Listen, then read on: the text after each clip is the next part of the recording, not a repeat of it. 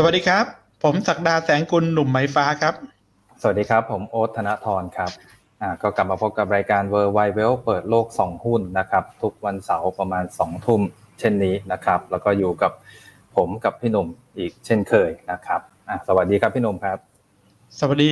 คุณโน้ตครับ สวัสดีนักลงทุนทุกท่านนะครับ ผมก็กลับมาพบกันวันเสาร์นะครับ เสาร์นี้ก็เสาร์ที่13พฤศจิกายนแล้วนะครับคุณโน้ต อ่าใช่ครับ ไม่ใช่ศุกร์สิบสามนะครับ แต่เป็นเสาร์ไม่ใช่ครับมาก็ครับจริง ๆ ศุกร์มัน12แต่วันที่11นะนะครับ ผม ก็อืมวันสำคัญวันคนโสดคุณโอ๊ตได้ไปช็อปอะไรมาบ้างหรือเปล่าครับ โอ้ของผมนี่ไม่ไม่ได้ช็อปครับ แต่ก็ภรรยาครับ มีจัดหนักไปเหมือนกันอ่าเหรอของครับใช้ต่างๆ อะไรพวกนี้ อ่านะครับ เพราะอ่าเพราะตัวเลขของอาลีบาบา ทำยอดสถิตินะครับอืมต้องเรียกว่าเท่าไหร่ครับห้าแสนกว่าล้านล้านหยวนเนาะอ่าฮะอ่าอืมอ่าถล่มทลายครับอ่าห้าห้าแสนล้านหยวนนี่เยอะมากคุณโนตสองล้านล้านป่ะ ใช่ครับ อันนี้แค่วันเดียวใช่ไหมครับมันเดียวทำไมประชากรของโลกใบนี้เนี่ยโอ้โหอืมมีเงินเยอะกันนะครับ ครับ อืม ก็ถือได้ว่าเป็นวันที่เอ่อ วันโปรโมชั่นเอ่อสำหรับการซื้อของจับจ่ายอะไรพวกนี้นะครับ เพราะหลาย ๆ อย่างก็เอ่อก็ก็ถูกลงเยอะเหมือนกันนะครับพี่หนุ่มครับ ครับอืมแต่คนจีนเขาก็จริง ๆ มันก็ไม่ใช่คนจีนอย่างเดียวแล้วนะ ที่ช็อปอ่าผ่านเดี๋ยวนี้ไปตัวแบบออนไลน์ของอ่าของในแพลตฟอร์มของทางตัวอ l ิบาบาอะไรเงี้ยใช่เดี๋ยวนี้กลายเป็นประเพณีไปเกือบทั้งโลกแล้วครับโดยเฉพาะฝั่งเอเชียเนี่ย11 11 ถือว่าเป็นอีเวนต์ใหญ่ประจำปีเลยครับ ครับอืม แล้วจริง ๆ นอกจากว่ามันลดราคาแล้วผมว่าคนไทยเนี่ยก็รวยด้วยคุณโน้ตอืมแล้วครับพี่หนุ่มอ่า ผมว่าคนไทยเนี่ยโอ้โหผมเห็นว่ามีการล็อกดาวน์อย่างนี้นะมตอนเนี้ย คนไทยไม่ธรรมดาแล้ว ผมว่า เรียกว่าอืมรวยติดอันดับของโลกเข้าไปเรียบร้อยแล้วเออ มันจะเป็นรวยเฉพาะกลุ่มหรือเปล่าครับพี่หนุ่มก็อืมก็อาจจะเป็นไปได้นะครับครับแต่ผมคิดว่า แฟนๆ รายการที่ฟังเราอยู่นี่ก็คงน่าจะรวยกันอยู่หลายคนเหมือนกันนะอ่าใช่นะครับ ก็ถือว่าเป็นการอวยพรแล้วกันครับ ก็ครับให้รวยกันทั่วหน้าเลยนะครับสำหรับครับแฟนรายการของเรา อ่า แล้วก็ที่สำคัญครับพี่หนุ่มก็อย่าลืมกดไลค์กดแชร์ให้กับรายการเรากันก่อนเลยนะครับ อ่าครับก็ทักทายทุกท่านนะครับ สวัสดีทุกท่านอีกครั้งหนึ่งครับสำหรับครับสัปดาห์นี้ในเรื่องอ่าข้อมูลอ่าข่าวสารต่างๆนะครับอ่า ประเด็นที่เป็น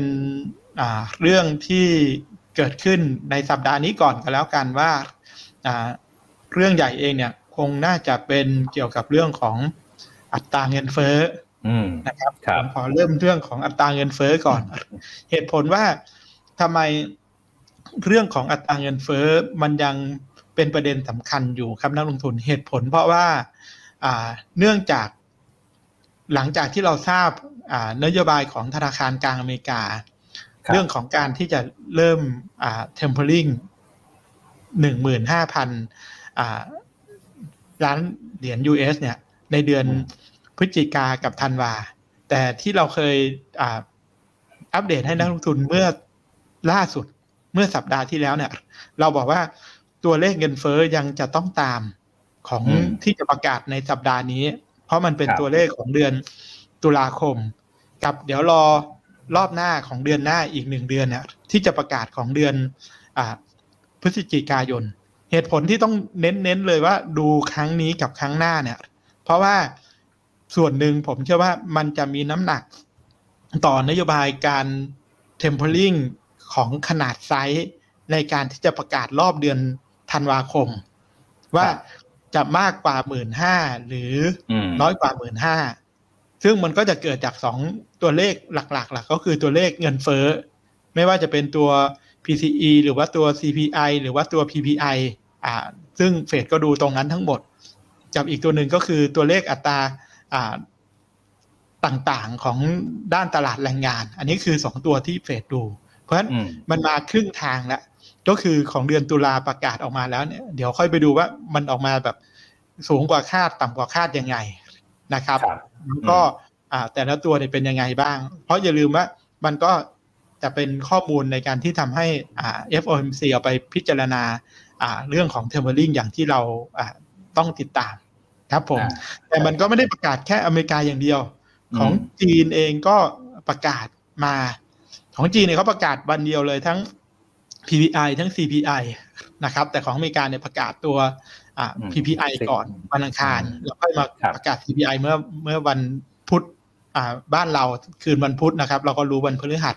อ่าข้อมูลออกมาเป็นยังไงบ้างครับ เอาคุณโอ๊ตอ่าอัปเดตให้นักลงทุนนิดหนึ่งครับอ่าครับ มาดูทางฝั่งของจีนกันก่อนนะครับ ในรูปทางด้านซ้ายมือเนี่ยนะครับ ก็สำหรับตัว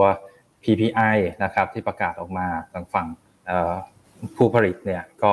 เอ่อขึ้นมาสูงเลยจะเห็นว่าเอ่อ ปรับตัวขึ้นมาที่ 13.5%นะครับส่วนตัว CPI นะครับทั้งตัว core แล้วก็ตัวตัว consumer price ปกติเนี่ยก็อยู่ที่ประมาณ 1.5%นะครับทีนี้มาดูในฝั่งของ US นะครับทางฝั่งของอเมริกาก็สังเกตจากชาร์ตเนี่ยปรับตัวขึ้นมาเช่นเดียวกันนะครับในตัวอของตัว headline นะครับก็ปรับที่ ปรับขึ้นมาที่ 6.2 นะครับ คาดการเอาไว้ที่ 5.9 แล้วก็เดือนก่อนหน้าเนี่ยอยู่ที่ 5.4 นะครับสำหรับตัว core อ่า CPI นะครับอยู่ที่ 4.6%นะครับคาดการที่ 4.3 แล้วก็เดือนก่อนหน้าเนี่ยอยู่ที่ 4%ทวนนะครับ อันนี้เนี่ยนับเป็นสถิติสูงสุดเนี่ยตั้งแต่ปี 1990 เลยครับพี่หนุ่มถือว่าปรับตัวขึ้นมาสูงมากในรอบ 30 ปีเลย นะครับสำหรับตัวเอ่อ CPI ของ US ครับครับเฉพาะเอาฝั่งเราไปโฟกัสฝั่ง US ก่อนนะครับอืมอย่างที่บอกนักลงทุนว่า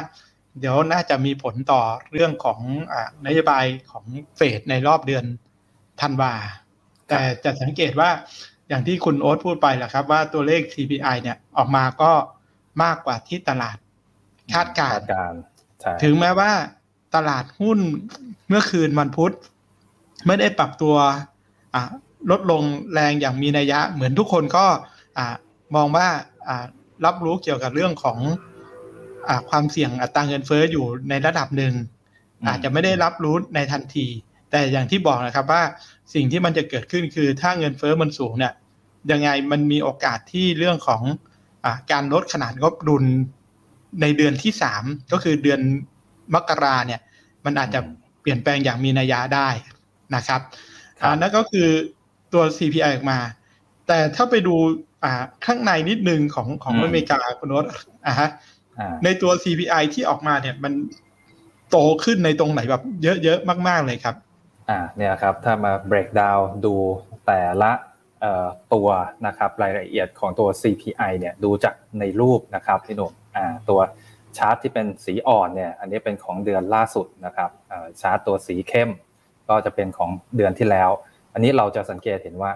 ในกลุ่มของ energy ครับพี่หนุ่มอ่าอันนี้บวกขึ้นมา 4.8%เลย อันนี้ปรับตัวขึ้นมาสูงที่สุดเลยเนี่ยนะครับ ถ้าดูจากตัวชาร์ตลองลงมาก็จะเป็น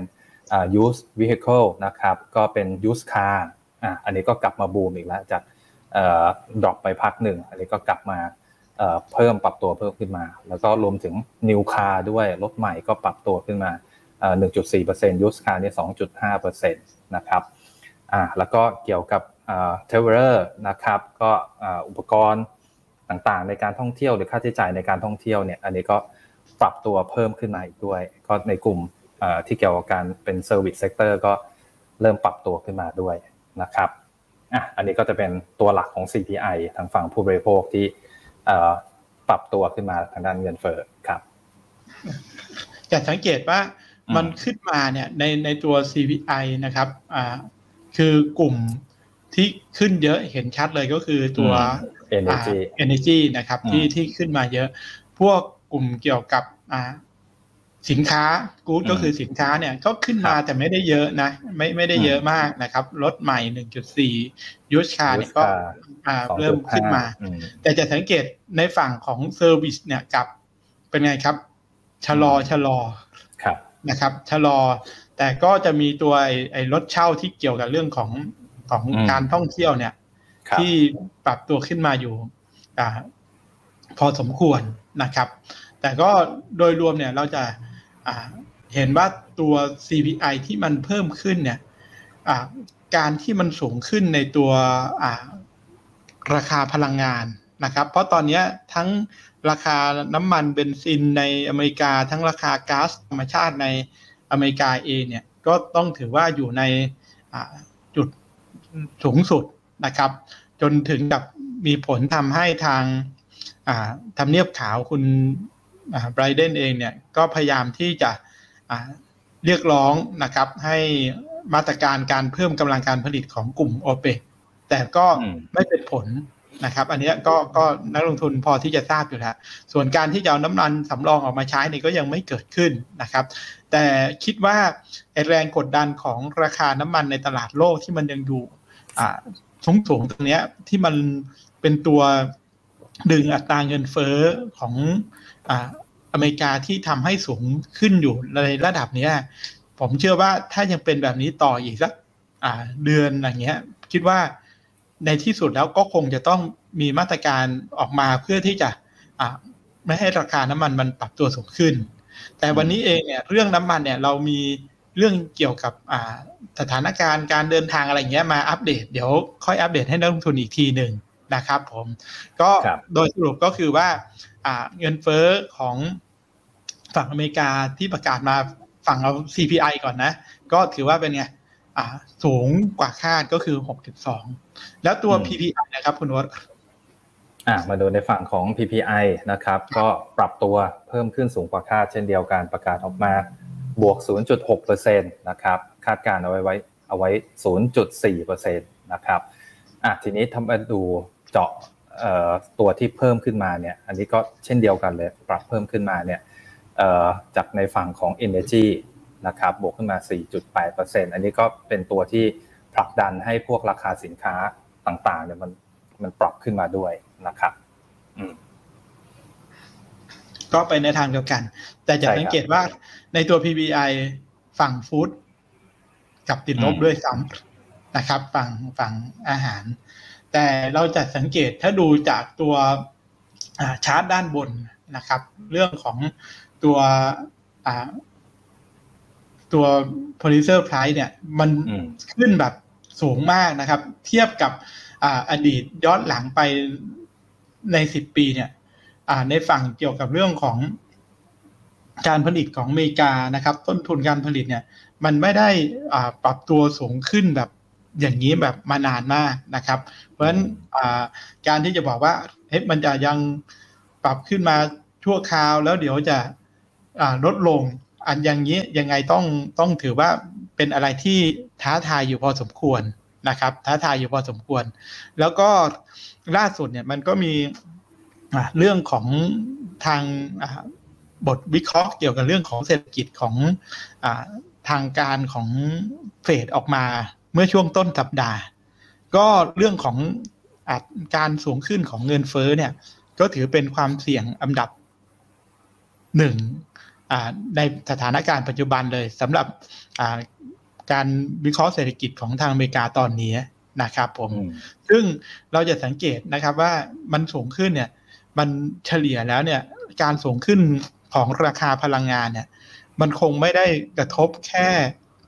ประเทศเดียว คงไม่ใช่เกิดที่อเมริกาที่เดียวนะครับ มันประเทศไหนที่ที่เป็นผู้บริโภคแล้วก็ไม่ได้สามารถผลิตน้ำมันเองเนี่ย ก็น่าจะมีผลกระทบทั้งหมดนะครับ เพราะฉะนั้นเราก็จะสังเกตว่าหลาย ๆ ประเทศพออัตราเร่งของเงินเฟอ้อที่มันปรับตัวสูงขึ้นเนี่ยเราก็เริ่มเห็นการใช้นโยบายในการแบบตึงตัวมากขึ้นนะครับผมตัวเลขนะครับ ถ้าให้นักลงทุนไปดูเปรียบเทียบทั้งสองประเทศเลย ก็คือทั้งจีนของแล้วก็ของอเมริกาที่ออกมาล่าสุดเนี่ย เป็นยังไงครับคุณวศเนี่ยเอาเอามาคอมเพลกันเนี่ยอ่าถ้าคอมเพลกันก็เนี่ยครับตามชาร์ตที่เห็นเลยนะครับ ก็สีฟ้าเนี่ยเป็นของจีนนะครับ ตัว PPI 13.5 นะครับของ US เอ่อ PPI ก็อยู่ที่ 12.5 ก็ US เอ่อต่ำกว่านิดหนึ่งนะครับ อันนี้ก็เอ่อตัวเลขเงินเฟ้อทางฝั่ง PPI ครับพี่หนุ่มอืมครับผมอ่าแล้วตัวด้านล่างก็คือตัวอ่าวัด นะครับอืมอันนี้ไม่ได้วัดเกี่ยวกับเรื่องของอ่าความกลัวความกล้าของตลาดหุ้นเหมือนใช่ที่เรามาอ่าไม่อ่าไม่ได้เป็น survey อ่าครับอ่าไม่ได้เป็น survey นะครับครับแต่ตอนนี้จะสังเกตว่าของ Bank of America เนี่ยมองเลยครับว่าตอนนี้คือ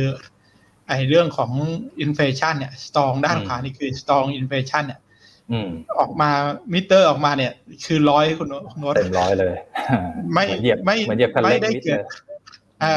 ไม่ไม่ได้เกิดแบบนี้นะครับ เพราะฉะนั้นอ่าที่บอกว่ามันการที่มันสูงขึ้นมาเนี่ยอืมเชื่อว่าตัวเลขนะครับ โดยสรุปของเดือนตุลาคมนะครับ ตุลาคมเนี่ยที่ออกมาเรียบร้อยแล้วเนี่ยอ่าคงจะเป็นส่วนหนึ่งแล้วที่จะใช้ประกอบของการตัดสินใจของเฟดในการประชุมครั้งถัดไปคือเดือนธันวาคม แต่ตัวเลขเงินเฟ้อที่จะมีผล ก็จะยังต้องติดตามก็ของเดือนนี้ด้วยนะครับ เดือนอ่าพฤศจิกายน แต่ของเดือนนี้มันยังยังไม่ครบเดือนเลย แล้วก็ไปประกาศต้นเดือนหน้าต้นเดือนธันวาอันนั้นอืมค่อยอามาดูอีกทีหนึ่งว่ามันจะเป็นยังไงนะครับ แต่ผลจากตัวเลขอ่าเงินเฟ้อที่ออกมาเมื่อกลางสัปดาห์นะครับ รวมทั้งอ่า เมื่อสัปดาห์ก่อนเนี่ยเรื่องของการประชุมธนาคารกลางต่างๆ มันออกมาเรียบร้อยแล้ว ในแง่ของอสินทรัพย์นะครับ ทั้งตลาดหุ้นแล้วก็ทั้งตลาดพันธบัตรของอเมริกา สัปดาห์ที่ผ่านมาเนี่ยต้องถือว่าในส่วนของอัตราผลตอบแทนพันธบัตรอเมริกา แล้วก็ตลาดหุ้นเนี่ยพูดง่ายๆอ่า เฮาส์ใหญ่ที่เราอัปเดตข้อมูลให้นักลงทุนมาตลอดเนี่ย ก็คืออย่างโกลแมนแสกเนี่ยเป็นไงคุณโนตถือว่าถูกต้องเลยนะครับเป๊ะอืมเป๊ะใกล้คียทั้งสองมทั้งสองตลาดเลย ชาร์ตเนี้ยครับเคยอัปเดตให้นักลงทุนอืมมาระยะหนึ่งแล้วสามเดือนสี่เดือนแล้วที่ที่ทาง Goldman Sachs มีการออก paper มา ก็คืออ่าด้านซ้ายเนี่ยก็คือการคาดการณ์อัตราผลตอบแทนว่าสิ้นปีนะครับอ่า ผลตอบแทน 10 ปีของอเมริกาจะอยู่ที่ประมาณ 1.6 ซึ่งตอนนี้ก็ถึงแล้วนะ ตอนที่ paper ตรงนั้นออกมาก็คืออยู่แค่ 1.46 เองนะครับ ถึงแม้ว่าวันนี้อาจจะไม่ได้อยู่แบบ 1.6 เป๊ะๆนะ เดี๋ยวค่อยๆ เปิดชาร์ตให้นักลงทุนดู กับอีกอด้านขวามือนะครับ ด้านขวามือก็คืออสิ้นปี อันนี้ก็คือดัชนีหุ้น S&P 500 สิ้นปีจะจบที่4,007 นะครับอืมแต่ยังไม่สิ้นปีดี แต่ตอนนี้ดัชนีก็ขึ้นมาปิดเหนือ สัปดาห์ที่ผ่านมาเนี่ย เป็นสัปดาห์แรกที่ดูราคาปิดก็คือดัชนี S&P ปิดเหนือหรือว่าปิดมากกว่า ระดับ 4,700 จุดได้นะครับ ซึ่งถ้าเกี่ยวกับหุ้นจะสังเกตว่าอ่าอัพไซด์ของปี 2022 เนี่ย ยังเป็นอะไรที่ท้าทายตลาดอยู่ เพราะมันคือปีที่อ่า ผลเติบโตของ EPS กำไรเนี่ยไม่ได้สูงมาก ถ้าดูจากการประมาณการ ปีหน้าเนี่ยกำไรจะอยู่ที่ประมาณสัก212 เหรียญนะครับ ซึ่งสิ้นปีนี้มันอยู่ 207 ก็น่าจะอ่าอยู่ที่ target นะครับ แต่จะสังเกตว่าต่อให้มองไป forward PE ไปที่ปี 2023 ก็คือปี 66 นะครับ ก็กำไรก็ จะโตขึ้นไม่ถึงกับเยอะมาก นักลงทุนก็จะสังเกตว่าจาก 212 ไปอ่า226 นะครับ ก็ประมาณสักอ่า10%ประมาณนั้นอะไม่ไม่ไม่ไม่ถึงสัก10%ดีด้วยซ้ำนะครับผมอ่าแต่เราก็จะสังเกตว่าในภาพที่ออกมาเนี่ยพอมันมันมาถึงนะครับ ไม่ว่าจะเป็นในตัวอ่าตลาดหุ้นก็คือตัวดัชนี S&P หรือว่าตัวอ่า ดัชนีตัวดาวโจนส์เนี่ยที่บ้านเรานี้นิยมดูกันนะครับ อย่างตัว S&P 500 นะครับ อืม ครับ เดี๋ยวเดี๋ยวผมเปิด S&P 500 ให้นักลงทุนดูนะครับอืมแต่สังเกตว่าการที่ราคามันอะปรับตัวสูงขึ้นอะนะครับ เนี่ย เมื่อเมื่อช่วงต้นสัปดาห์เนี่ยที่ปิดเหนือ 4,007 นะครับ ก็ ปรับตัวสูงขึ้นมาต่อเนื่องตั้งแต่เดือนอตุลาคมเลยนะครับ ตั้งแต่ตุลาคม แต่การสูงขึ้นเนี่ยถือว่าเกิดจากประกาศผลประกอบการเนี่ยออกมาค่อนข้างดีนะครับไตรมาสสามของฝั่งอเมริกาค่อนข้างดีสองการรับรู้เรื่องของอนโยบายทางการเงินของเฟดตลาดก็เห็นแล้วมันไม่มีเรื่องของการขึ้นอัตราดอกเบี้ย ตลาดก็เลยเลยคลายวิตกกังวล แต่มันก็ยังมีเรื่องของอะอะไรครับ tempering ที่จะลดขนาดอยู่ แต่ตอนนี้ถ้าดูการปรับขึ้นของดัชนี S&P ก็รู้สึกว่าเริ่มเริ่มแบบตึงๆอยู่เหมือนกันนะ เดี๋ยวค่อยวิเคราะห์ลงในในเชิงรายละเอียดของของตัวตัวชาร์ตอีกทีหนึ่งส่วนในตัวพันธบัตรอัตราผลตอบแทนของอเมริกาที่เราบอกว่า ของ Goldman Sachs ก็คาดไว้ที่ประมาณ 1.6 ล่าสุดเนี่ย 1.6 ก็ใกล้เคียงคุณรสเพราะว่า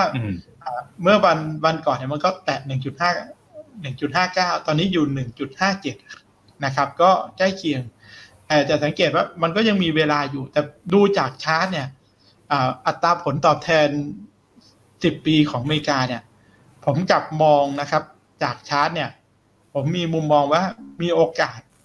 สูงหรือโอกาสที่จะเห็นการปรับตัวสูงขึ้น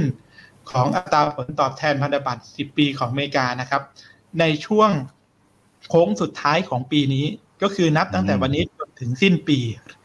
มีโอกาสที่จะปิดอยู่เหนือทาร์เก็ต 1.6 ของ Goldman Sachs ในมุมมองที่ผมมองนะ จากเนี่ยดูแล้วสัญญาณเนี่ยอาจจะขึ้นไป แล้วมีโอกาสที่จะขึ้นไปแบบ 1.7 1.8 ได้เลย ซึ่งมันสะท้อนอะไร มันก็สะท้อนจากอัตราเงินเฟอ้อที่มันออกมาที่มันสูงกว่าคาดยังสูงอยู่เออมันยังยังสูงอยู่ เพราะฉะนั้นตัวบอลยูเนี่ยยังไงยังมีโอกาสที่จะปรับตัวสูงขึ้นนะครับนักลงทุนดู เพราะว่าดูจากชาร์ตไม่ว่าจะเป็นตัว MACD ที่พักมาแล้วมันก็ลงมาแตะยืนที่เส้นค่าเฉลี่ย 50 วันกับเส้นค่าเฉลี่ย ตัว 200 วันเนี่ยยืนได้พอดี แล้วพอเงินเฟอ้อประกาศมาในในช่วงกลางสัปดาห์นะครับย้อนหลังไป 3 วันเนี่ยแท่งสีเขียวนี่ก็คือวันพุธตัวเงินเฟอ้อก็สูงขึ้นตัวผลตอบแทนพันธบัตรก็เลยกลับขึ้นมาอีกทีหนึ่งนะครับ ก็มองว่ามีโอกาสที่จะสูงที่จะเห็นการปรับตัวสูงขึ้นของอัตราผลตอบแทนที่เกิดขึ้นได้อยู่นะครับ เพราะโดยสรุป เอาฝั่งซ้ายก่อนอัตราผลตอบแทนตอนนี้อยู่ 1.57 นะครับ อาจจะถึง target แล้ว แต่ยังมีทิศทางที่จะขึ้นไปได้ แต่หุ้นก็สำคัญ หุ้นเมื่อกี้ที่เราดูมันอยู่ประมาณใกล้ๆ 4,007 ก็ถือว่าถึง target ถ้ามองในแง่ของของอะไรคุณรสในแง่ของ EPS เมื่อกี้เราก็พูดไปแล้ว มันก็ก็อยู่ในเลเวลที่ตึงๆ อยู่เหมือนกัน ตัวเลขอื่นมีไหมคุณโอ๊ตที่ที่มองแล้วว่า เอ๊ะมันอาจจะสะท้อนถึงว่าสถานการณ์ของตลาดหุ้นอเมริกาตอนนี้หลังจากประกาศ earning จะจบแล้วเนี่ยที่มันออกมาดีมันเลยเป็นตัวพยุงทำให้ตลาดขึ้นไปได้ แต่พอ earning หมดแล้วเนี่ย เดี๋ยวมันก็จะมีปัจจัยเกี่ยวกับเรื่องของเพดานหนี้ในวันที่สาม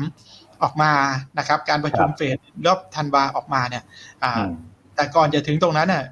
มันมีตัวเลขอื่น ๆ ที่อาจจะทำให้ตลาดมีความวิตกกังวลได้อยู่เหมือนกันนะครับ เช่นตัวเลขอะไรบ้างครับคุณรสมันต้องไปดูเรื่องของ e a r n i n g yield เลยครับพี่หนุ่มอ่าเนี่ยครับจากรูปทางด้านซ้ายมือเนี่ยครับเป็น e a r n i n g yield ของ S&P 500 นะครับ ก็ตอนนี้เนี่ยถือได้ว่าลงมาค่อนข้างต่ำเลยนะครับ ก็คือเอ่อ earning yield เนี่ยคือเอาผลตอบแทนของตลาดหุ้นนะครับ ก็เปรียบเทียบกับผลตอบแทนของพันธบัตรอ่า นะครับ ตอนนี้ก็ถือได้ว่าลงมาต่ำต่ำเลยอยู่ในระดับ 2.3 นะครับ ซึ่งต่ำสุดในรอบที่แล้วเนี่ยคือ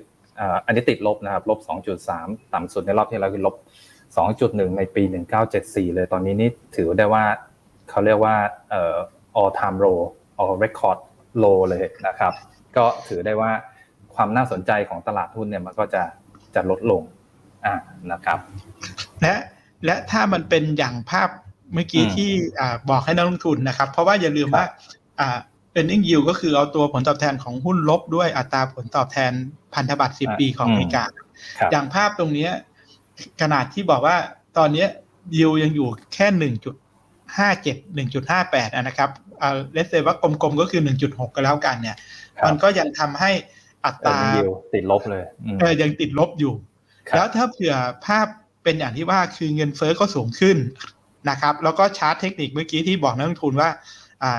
มีมุมมองว่าจ่ายตรงนี้โค้งสุดท้ายเดือนครึ่งเนี่ย มีโอกาสที่จะเห็นอัตราผลตอบแทนขึ้นไปสักหนึ่งจุดเจ็ดกว่า หรือใกล้ๆหนึ่งจุดแปดได้เนี่ย มันก็จะยิ่งทำให้ตัว earning yield ตัวนี้เป็นไงลดลดลงไปอีก ต่ำมาอีกนะครับอืมเพราะฉะนั้นมันมีโอกาสที่จะนิวโลนะครับ ต่ำกว่าปีหนึ่ง เก้าเจ็ดสี่เนี่ยได้อ๋อครับซึ่งมันกลายเป็นว่าเอ้ามันเกี่ยวยังไง สิ่งที่มันเกี่ยวก็คือว่า ถ้ายิ่งยิวขึ้นเงินนะครับ ในระยะแบบที่เป็นลองเทอมน่ะอืมก็จะยิ่งแบบว่าอะไรอะ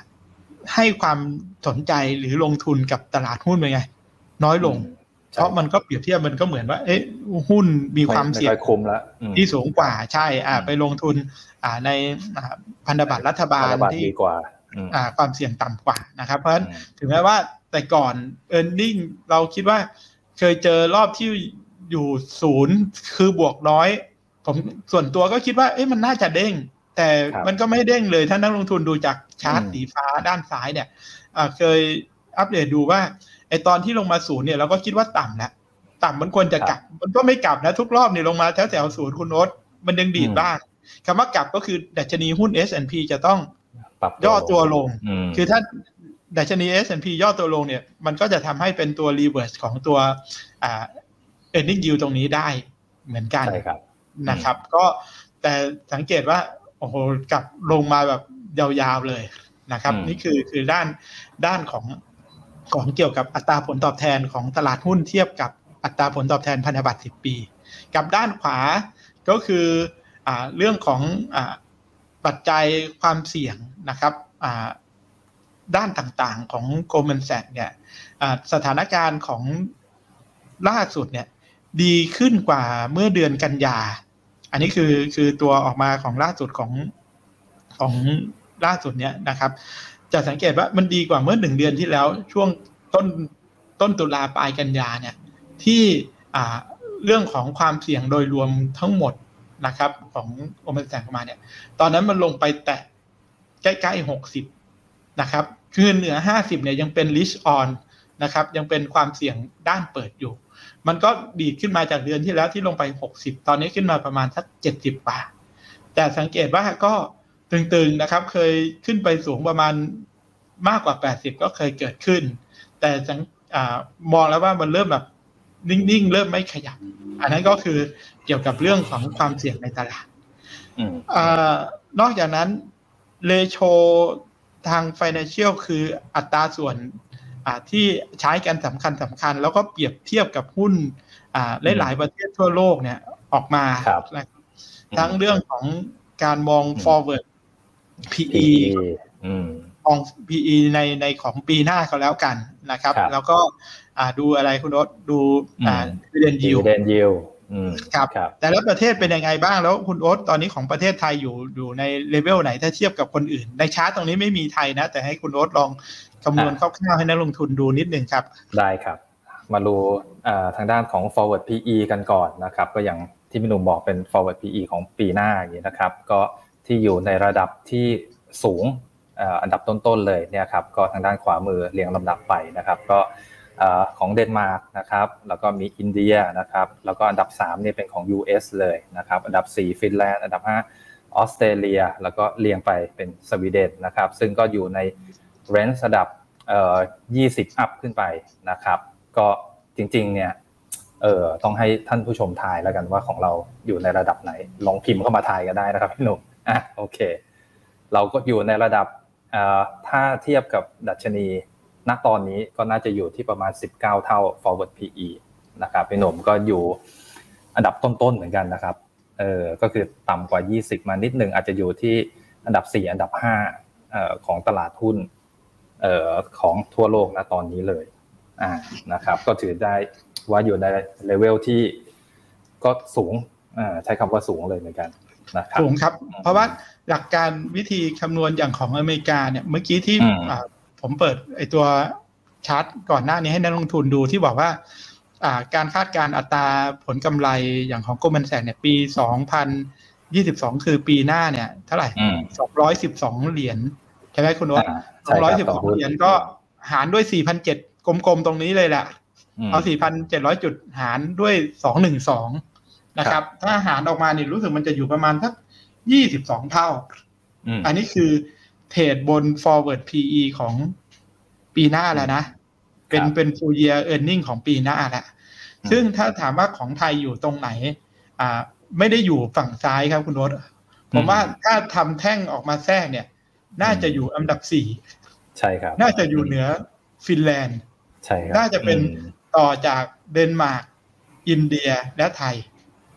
เหตุผลเพราะอะไร เพราะตอนนี้เซ็ตบ้านเราปิดประมาณหนึ่งพันหกร้อยร้อยสามสิบสามอืมสามสิบกว่ากว่าใช่ไหมใช่ครับแล้วก็เอาตัวอ่า EPS ของปีหน้าอืมปีสองพันอ่าห้าร้อยหกสิบห้าเนี่ยของปีหน้าเนี่ย ซึ่งตอนนี้มันอยู่กลางๆประมาณสักแปดสิบกลางๆ ถ้าผมจำไม่ผิดนะ เอาเอากลางๆเลยคุณโรสเอาแปดสิบห้าคำนวณให้นักลงทุนดู ก็คือหนึ่งหกสามศูนย์ หารด้วยประมาณสักแปดสิบห้าแปดสิบหกแถวๆนั้น มันก็จะอืมตกออกมาประมาณสักสิบไปปลายๆไหมสิบเก้าโดยนะครับ ประมาณนั้น เพราะฉะนั้นคสิรับบเก้าเนี่ยก็ แต่แต่ยี่สิบละก็คืออ่า forward ใช่ PE มาอ่าสิบเก้า forward จุดหก PE อืมอ่าสิบเก้าจุดหกใช่ไหมเพราะฉะนั้นอืม forward PE ของของบ้านเราเนี่ย ก็คือเฉียดเฉียดยี่สิบนะครับอืมไม่ไม่ได้ถูก ทีนี้ไปเทียบกับใครอืมเทียบกับเพื่อนบ้านเราถ้าในในอ่า สไลด์ตรงนี้นะครับ ก็คือประเทศครับในอ่าในเอเชียหรืออาเซียนด้วยกันแล้วกันเอาอย่างอินโดนะครับ อินโดตอนนี้ก็อยู่ประมาณสิบหกสิบเจ็ดเพราะฉะนั้นตอนเนี้ยสังเกตว่าทำไมหุ้นอินโดเขาก็อ่ายังปรับตัวขึ้นไปได้ เพราะว่าตัว forward PE ก็อ่าดูแล้วอ่าต่ำกว่าของเรานะครับต่ำกว่าครับของเรา แล้วก็อ่าอย่างเพื่อนบ้านเราอีกที่หนึ่งก็คือสิงคโปร์สิงคโปร์เนี่ยไม่ถึงสิบห้าเลยอืมนะครับ forward PE ก็อ่าค่อนข้างต่ำนะครับ ดูของจีนนิดนึงคุณโนตของจีนกับฮ่องกงเกือบจะเรียกว่าต่ำสุดๆเลยนะครับ ต่ำสุดคืออ่าโคเรียกับเกาหลีประมาณ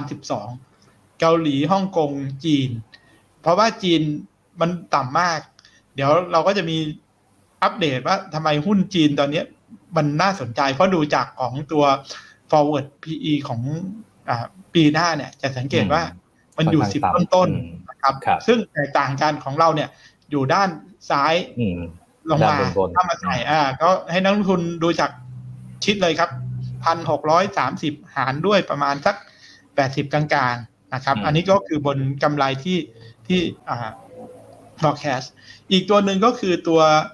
อ่า dividend yield อัตราผลตอบแทน ไอ้ตัวเนี้ยยิ่งน้อย ยิ่งมากยิ่งดีนะครับ อันเนี้ยด้านล่างเนี่ย ยิ่งมากยิ่งดีคือเงินปันผล dividend yield เนี่ย ยิ่งสูงยิ่งดี แต่ข้างบนเนี่ยสูงมากไม่ดีนะ ต้องต่ำๆดี อันนี้ต่างกันอืมนะครับนักลงทุนใช่ครับดูคือว่า อ่า ถ้าหุ้นถูก ถ้าดู forward PE ก็คือ ยิ่งน้อยยิ่งดีก็คืออยู่อืมสิบต้นเนี่ยดีมากอ่าฮะ อันเนี้ยคือคือที่ดี แต่ dividend yield ต้องเลือกดูหุ้นที่อยู่ด้านขวา นะครับ ด้านขวาก็คืออย่าสังเกตว่าหุ้นอังกฤษตอนเนี้ย dividend yield สูงออสเตรเลีย สิงคโปร์นะครับกลายเป็นว่าถ้าเปรียบเทียบเนี่ยในเพื่อนบ้านเรา สิงคโปร์ dividend yield ก็สูงสูงกว่าไทยไทยไม่ถึงสามนะครับ ไทยไม่ถึงสามอยู่สองกว่ากว่า สิงคโปร์ก็เป็นไงคุณโนต dividend yield อืมสามแล้วก็อะไร P PE ก็ก็สิบกว่าอืม แสดงว่าหุ้นสิงคโปร์เนี่ยผมว่าน่าสนใจนะอืมคถ้ารับถ้าถ้าดูจากจากสองตัวเลขตรงนี้ อ่า ส่วนอย่างอื่นพวกที่แพงๆ จะสังเกตว่า อินเดียกับอเมริกาเนี่ยอยู่ด้วยกันดีเวเดนจะจะต่ำเลยครับแพงแพงทั้งอะไรแพงทั้ง forward PE แพงทั้งอ่า dividend yield ที่ต่ำนะครับครับ รวมทั้งของอเมริกาเนี่ย ถ้าใช้ตัว earning yield ที่คุณโน้ตอธิบายให้ฟังไปเมื่อกี้เนี่ยอืมยังติดลบด้วย ก็คือเอาใช่ครับ earning yield ไปลบ ด้วยอัตราผลตอบแทน 10 ปีของอเมริกานะครับอืมแต่ทำไมล่ะทำไมว่าเอ้ยหุ้นมันก็แพง forward PE ก็สูง dividend yield ก็เริ่มต่ำแต่ทำไมว่าอ่าตลาดหุ้นหลาย ๆ ตลาดในในอ่าทั่วโลกเนี่ยมันยังยังยังขึ้นไปต่อได้สูงขึ้นได้ดีอยู่นะครับ ผมอืมผมลองเปิดชาร์ตให้นักลงทุนดูอ่าอย่างว่าอ่าตลาดในเอเชีย อย่างเมื่อกี้เนี่ยอย่างอินโดที่ ที่เราบอกว่าอ่า forward PE ถูกกว่าของของบ้านเราใช่ไหมครับจะสังเกตอืมชาร์ตที่ผ่านมาเนี่ยเขาเป็นขาขึ้นชัดเจนมาเลยนะ ตั้งแต่ต้นตุลาเนี่ย ปรับตัวสูงขึ้นจากประมาณอ่าหกพันสองตอนเนี้ยขึ้นมาหกพันหกแล้ว ก็ขึ้นมาประมาณสักสี่ร้อยจุดก็เกือบสิบเปอร์เซ็นในในช่วงเดือนกว่าๆเนี่ย สังเกตว่าโฟทิศทางที่ดีเลยนะครับ หรืออย่างฟิลิปปินส์ฟิลิปปินส์ก็ ตั้งแต่เดือนสิงหาเนี่ยก็ขึ้นเป็นสัญญาณที่ดีขึ้น โอเค ทุกประเทศเหมือนกันหมดก็คือ เกิดจากอะไรคุณรสเกิดจากการมีสถานการณ์โควิดที่ดีขึ้น แต่ทำไมเม็ดเงินที่ flow มันเข้าหรือว่าการขึ้นของหุ้นเนี่ยมันไปน้ำหนักไม่ได้ไปในทางเดียวกันทั้งหมด เพราะว่าผมเชื่อว่าทางพวกสถาบันพวกกองทุนเองเนี่ยเขาก็ดูในเชิงของ เปรียบเทียบ valuation ของตลาดอยู่เหมือนกันนะครับ ไม่ว่าจะดูอ่าอย่างที่เราลองนำเสนอให้ดูไม่ว่าเป็น forward PE หรือตัวอะอะไรอะตัว earning yield หรือว่าตัวอืม dividend นะครับ dividend yield แต่จะสังเกตอย่างอย่างของกิจเมื่อกี้ที่เราบอกว่าอะไรคุณรสอ่า dividend yield สูงเนี่ยใช่ครับ PE ก็ไม่ได้สูงมากเห็นนะหุ้นปรับตัวสูงขึ้นเนี่ยนี่คืออ่าของฟุตซี่ร้อยของอังกฤษ แต่สังเกตว่าอืม ในช่วงสามสี่สัปดาห์เนี่ย ปรับตัวโอ้ได้ดีเป็น up trend อืมอ่าสวยเลเป็นยอัพเทนขึ้นมาตลอดเลยนะครับ ของเยอรมันนิดนึงอ่าเอ้ยอันนี้ของของ NASDAQ นะครับ ของ DAX เยอรมันอืมอ่าเนี่ย ของเยอรมันเห็นไหมคุณโนตก็ก็ปรับตัวสูงขึ้น แต่พวกนี้ไม่ไม่ถึงกับถูกมากนะ ถือว่าแบบกลางๆนะครับ แต่ตัวที่บอกว่าถ้าเทียบแพงเนี่ย มีสองที่ก็คือของอ่าฝั่งอเมริกานะครับ ไม่ว่าจะเป็นดูที่อ่า US 500เนี่ย US 500ที่4,700เนี่ยก็ถือว่าสูง แล้วมาสูงตรงเนี้ยในสัปดาห์หน้าเนี่ยต้องเฝ้าติดตามนิดนึงนะครับนักลงทุน เพราะว่าเริ่มเห็นสัญญาณเทคนิคเริ่มชะลอชะลอเหมือนกันนะ MACD เริ่มชะลอนะครับ นี่คือตลาดที่สูง หรือว่าอีกตลาดหนึ่งที่สูงเมื่อกี้ทั้ง dividend yield ก็น้อย แล้วก็อะไรอ่า forward PE ก็สูงมาก ก็คือครับอินเดีย จะสังเกตว่าอินเดียในช่วงสามสัปดาห์เนี่ย หุ้นไม่ขึ้นเลย อันนี้คือความชัดเจนของของนอกจากเราดูเทคนิคแล้วเรามาดู valuation จะสังเกตว่าคล้ายๆหุ้นไทยเลยคุณโน้ตคือไซด์เวย์ออกด้านข้างใช่ไหมทำไฮตั้งแต่อืมกลางตุลาประมาณนั้นนะครับ ไม่ไม่ไม่ได้ไป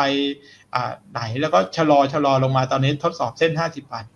ราะฉะนั้นโดยรวมคือจากชาร์ตนี้ผมเลยเน้นให้นักทุนนะครับ ว่าการดู e a r n i n g ของปีหน้า forward PE ของเราอยู่ 19 นะครับ ถ้าเทียบกับตลาดหลักๆ global ไม่ได้ถูกกว่ายิวอยู่ที่ประมาณสักสองกลางๆ ก็ถือว่ายังยังยังเป็นบวกอยู่ยังดีกว่าอินเดียยังดีกว่าญี่ปุ่นยังดีกว่าหลายประเทศแต่ก็ไม่ได้ถึงกับ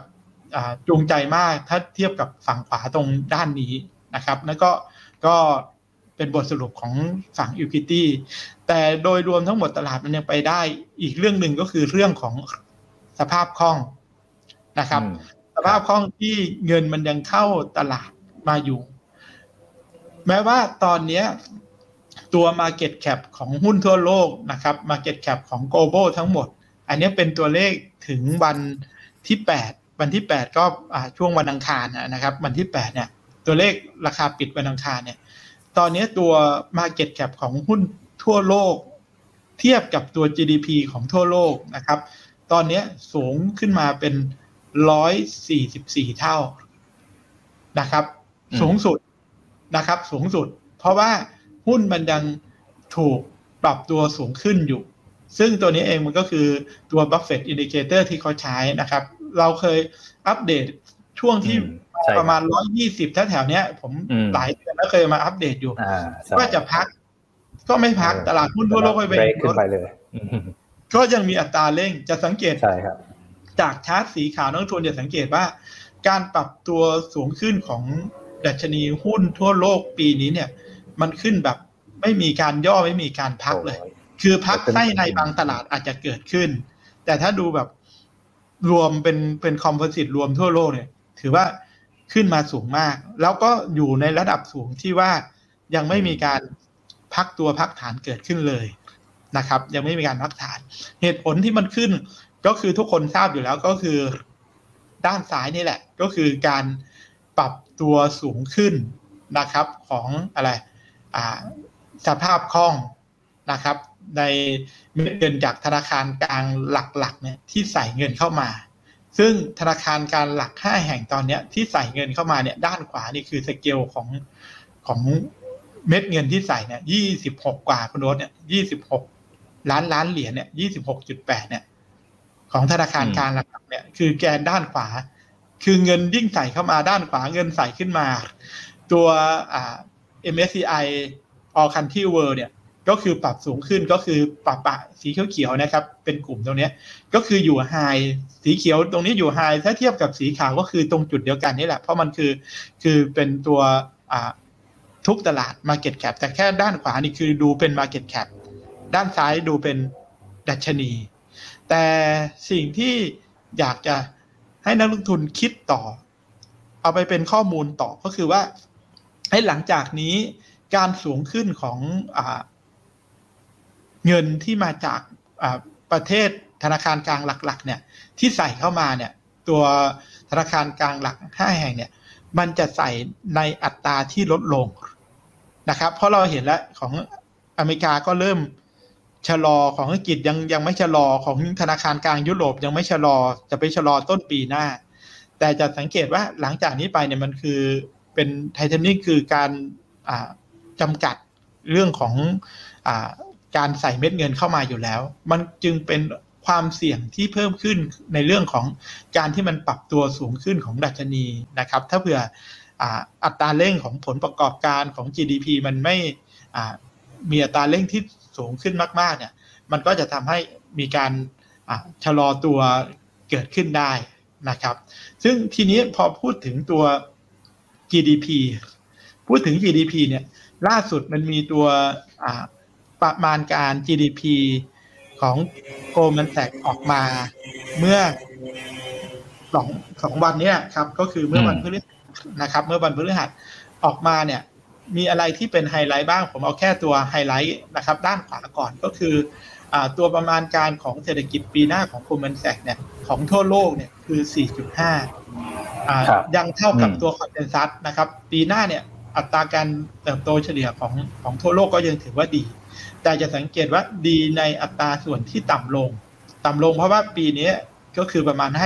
5.9 นะครับ ของ consensus ก็คือ 6 อันนี้แสดงว่าของเศรษฐกิจทั่วโลกเนี่ย GDP จะต่ำลง ซึ่งถ้ามันต่ำลงถ้าเอาภาพนี้ไปไปเปรียบเทียบเนี่ยก็คือตัวหารมันมันน้อยลง ก็แสดงว่าตัว Market Cap ต่อ GDP จะยิ่งเป็นไงคุณโนต ยิ่งสูงขึ้นสูงขึ้นใช่ครับเออมันจะยิ่งสูงขึ้นนะครับนักลงทุนถ้าถ้าดูจากตรงเนี้ยเพราะฉะนั้นนี่คือคือโมเมนตัมที่ว่า อ่าสินทรัพย์เสี่ยงอย่างหุ้นเนี่ยทำไมมันมันถึงดูรวมทั่วโลกก็ตึงตึงๆแต่ถ้าไปดูเป็นอ่าภายในแต่ละอ่าประเทศไม่ว่าจะเป็นอเมริกา หรือว่ายุโรปเองเนี่ยรวมทั้งเอเชียว่าญี่ปุ่นกับจีน เพราะจาก paper ตรงนี้เองเนี่ยด้านซ้ายนี่ก็คือว่าอ่าหลังสุดเนี่ย Goldman Sachs เขาได้มีการอัปเกรดตัวหุ้นจีนขึ้นมานะครับ เหตุผลเพราะว่าอ่าหุ้นมันถูกเมื่อกี้ที่เราพยายามเน้นในสไลด์ตัว forward PE กับ earning yield อ่านักลงทุนจะจำได้ว่าสไลด์เมื่อกี้ก็คือว่าตัว forward PE ที่ถูกที่สุดก็คือหุ้นเกาหลีนะครับ ประมาณสักครับสิบสองประมาณนั้นใช่ไหม แล้วก็ต่อด้วยของฮ่องกง แล้วก็ต่อด้วยของหุ้นสิงคโปร์ไชน่าของจีนอืมใช่ไหมสามสามประเทศท้ายสุดในตารางสีเขียวเนี่ยอ่ามันครับเลยไม่ต้องแปลกใจว่าทำไม Goldman Sachs ถึงมีการปรับผลตอบแทนของหุ้นเนี่ย ทั้ง onshore และ offshore เนี่ย ตัว onshore เนี่ย return 16%นะครับ ตัว offshore return 13%ในอีก12เดือนข้างหน้า นะครับ ในอีก 12 เดือนข้างหน้า มีการอัปเกรดอ่าoffshore stock เนี่ยเป็นอ่าตัว overweight อันเนี้ยสายนักลงทุนที่อ่าเป็นสายเรียกว่าลงทุน global เป็นสายที่ลงทุนหุ้นอะอะไรอะผ่านกองทุนรวม น่าสนใจนะ ผมว่ากองทุนจีนถ้าดูจาก paper ตรงนี้ ถึงแม้ว่าอะไรเปรียบเทียบไส้ในคุณโอ๊ตเขายังมองเศรษฐกิจจีน ค่อนข้างที่จะเติบโตน้อย ล่าสุดนี่คือมองเศรษฐกิจจีนมันโตแค่ 4.8%ทั้งที่ consensus ยังให้อยู่ประมาณสัก 5.5 นะครับ consensus ให้จีนเนี่ยโต 5.5 Goldman Sachs ให้ 4.8 แต่ทำไม 4.8 แต่สำหรับตลาดหุ้นเขา overweight แล้วก็ให้ target เฉลี่ยก็คือประมาณ 10%กลางๆ นะครับ เหตุผลหลักแหละ มันก็คือผมขอย้อนอีกนิดหนึ่ง คือ สองภาพนี้นักลงทุน คือสองภาพนี้สองภาพนี้ก็คือ ภาพหลักเลยก็คือ ด้านซ้ายนี่แหละ ก็คือ forward PE ที่มันต่ำของเกาหลีของฮ่องกงแล้วก็ของไชน่านะครับผม อันนี้คือโดยโดยอ่าสรุปในแง่ของของภาพใหญ่ในเรื่องโฟกจีนมีเรื่องอื่นไหมคุณโอ๊ตในสัปดาห์ที่ผ่านมาครับผมที่น่าอ่า สนใจแล้วก็ครับเป็นประเด็นครับอะก็มาที่ข่าวแรกด้านบนก่อนครับ อันนี้ก็เป็นเรื่องที่เอ่อทั่วโลกก็ติดตามอยู่เหมือนกันนะครับ เรื่องของ Evergrande ว่าว่าจะมีการชำระดอกเบี้ย หรือชำระหนี้เนี่ยเอ่อได้ทันกำหนดการหรือไม่นะครับ ก็สรุปว่าก็ชำระได้ทันนะครับพี่หนุ่มอ่าแต่เนี่ยตามเนื้อข่าวเนี่ยครับโอ้โหกว่าจะชำระได้เนี่ยมีการขาย private jet ด้วย เออแล้วก็มีการจำนองแมนชั่นของแชร์แมนเออด้วยเลยนะครับ เพื่อเอาเอ่อเงินสดพวกเนี้ยไปชำระหนี้นะครับ อืมแสดงว่าทุ่มสุดตัวนะเออคือต้องแบบทำทุกอย่างแล้วครับพี่หนุ่มให้ครับเอ่อสร้างสภาพคล่องตอนนี้ให้เพื่อชำระหนี้ให้ได้อ่าครับส่วนอ่าข่าวด้านล่างอะอันนี้อาจจะรบกวนพี่หนุ่มช่วยแชร์รายละเอียดนิดหนึ่งแล้วกันนะครับเป็นเป็นติงแทงก็คือเป็นอืมเรื่องที่สำคัญก็คืออ่า เมื่อสัปดาห์ที่ผ่านมาเนี่ยในช่วงอืมวันอังคารเนี่ยเขามีการอ่าคุยกันของครับด้านผู้กลุ่มนโยบายหลักก็คือธนาคารกลางของจีน กับผู้ประกอบการแบงก์เกอร์ แล้วก็ผู้ประกอบการด้านอสังหาริมทรัพย์ของจีนนะครับ ที่เซินเจิ้นเนี่ยซึ่งบทสรุปแบบมันก็ไม่ได้ชัดเจน แต่ที่ออกมาแล้วตลาดอ่า ตีเป็นบวกมาก ๆ แล้วหุ้นพวกกลุ่มอสังหาริมทรัพย์ในจีนเนี่ยปรับตัวขึ้นได้ดีมากเมื่อวันวันพุธที่ผ่านมาเนี่ยก็คือเรื่องของการที่ว่าทางการจีนเนี่ยเองน่าจะมีการผ่อนคลายนโยบายอ่าที่เกี่ยวกับการปล่อยกู้ แล้วก็อืมตัวเลขการอ่าปล่อยสินเชื่อด้านอสังหาริมทรัพย์ของธนาคารในจีนเนี่ยอ่าล่าสุดเนี่ยมันยังปรับตัวสูงขึ้นอยู่ คือมันยังยังดีขึ้นอยู่ เพราะฉะนั้นเขาแค่ จะต้องแบบเข้ามาช่วยเรื่องสภาพคล่องนะครับ พอมีข่าวตรงนั้นออกมาเนี่ยก็คือด้านล่างเนี่ยก็คือทำให้อ่าสถานการณ์ดูความวิตกกังวลเนี่ยมันเริ่มผ่อนคลายลงไปบ้าง แต่ก็ยังถือว่าปัจจัยความเสี่ยง ยังไม่ได้หมดไปนะครับ ยังมีอยู่นักลงทุนอ่าหลาย ๆ บริษัทก็ยังถูก downgrade จากตัว Fitch Rating downgrade จากทาง Moody's อยู่นะครับอืมนั่นก็คือเรื่องของอา สถานการณ์อสังหาริมทรัพย์ในจีนในล่าสุดเนี้ยที่อัปเดตให้ แต่มีอีกเรื่องหนึ่งที่ผมว่าเป็นประเด็นสำคัญนะครับครับที่อยากอืมคุยให้นักลงทุนฟัง ก็คือประเด็นที่เกี่ยวกับเรื่องของอาการเดินทางอ่าในในจีนแล้วก็อ่าในอเมริกา ซึ่งอืมตรงนี้เองเนี่ยมันจะมีผลก็คือเรื่องของราคาน้ำมัน ที่เรายังไม่ได้แตะเรื่องราคาน้ำมันบอกว่าเดี๋ยวจะมาขยายความเรื่องราคาน้ำมันในใน part นี้ใช่ครับให้นักลงทุนนะครับอืมเอาเรื่องของอาการเดินทางในจีนก่อนอืมด้านบนเนี่ยอ่าตัวเลขเป็นยังไงครับคุณโอ๊ตอ่าตัวเลขจะสังเกตนะครับที่วงไฮไลท์เอาไว้เนี่ยก็มีการปรับตัวลดลงนะครับพี่หนุ่มอย่างเอ่อถ้ามาโฟกัสกันที่เอ่อตัวเลข flight ของ yesterday คือเอ่อเอ่อ เมื่อวานที่ผ่านมาอ่านะครับ อย่างเงี้ยนะครับ ก็ drop ลงหรือลดลงไปเนี่ย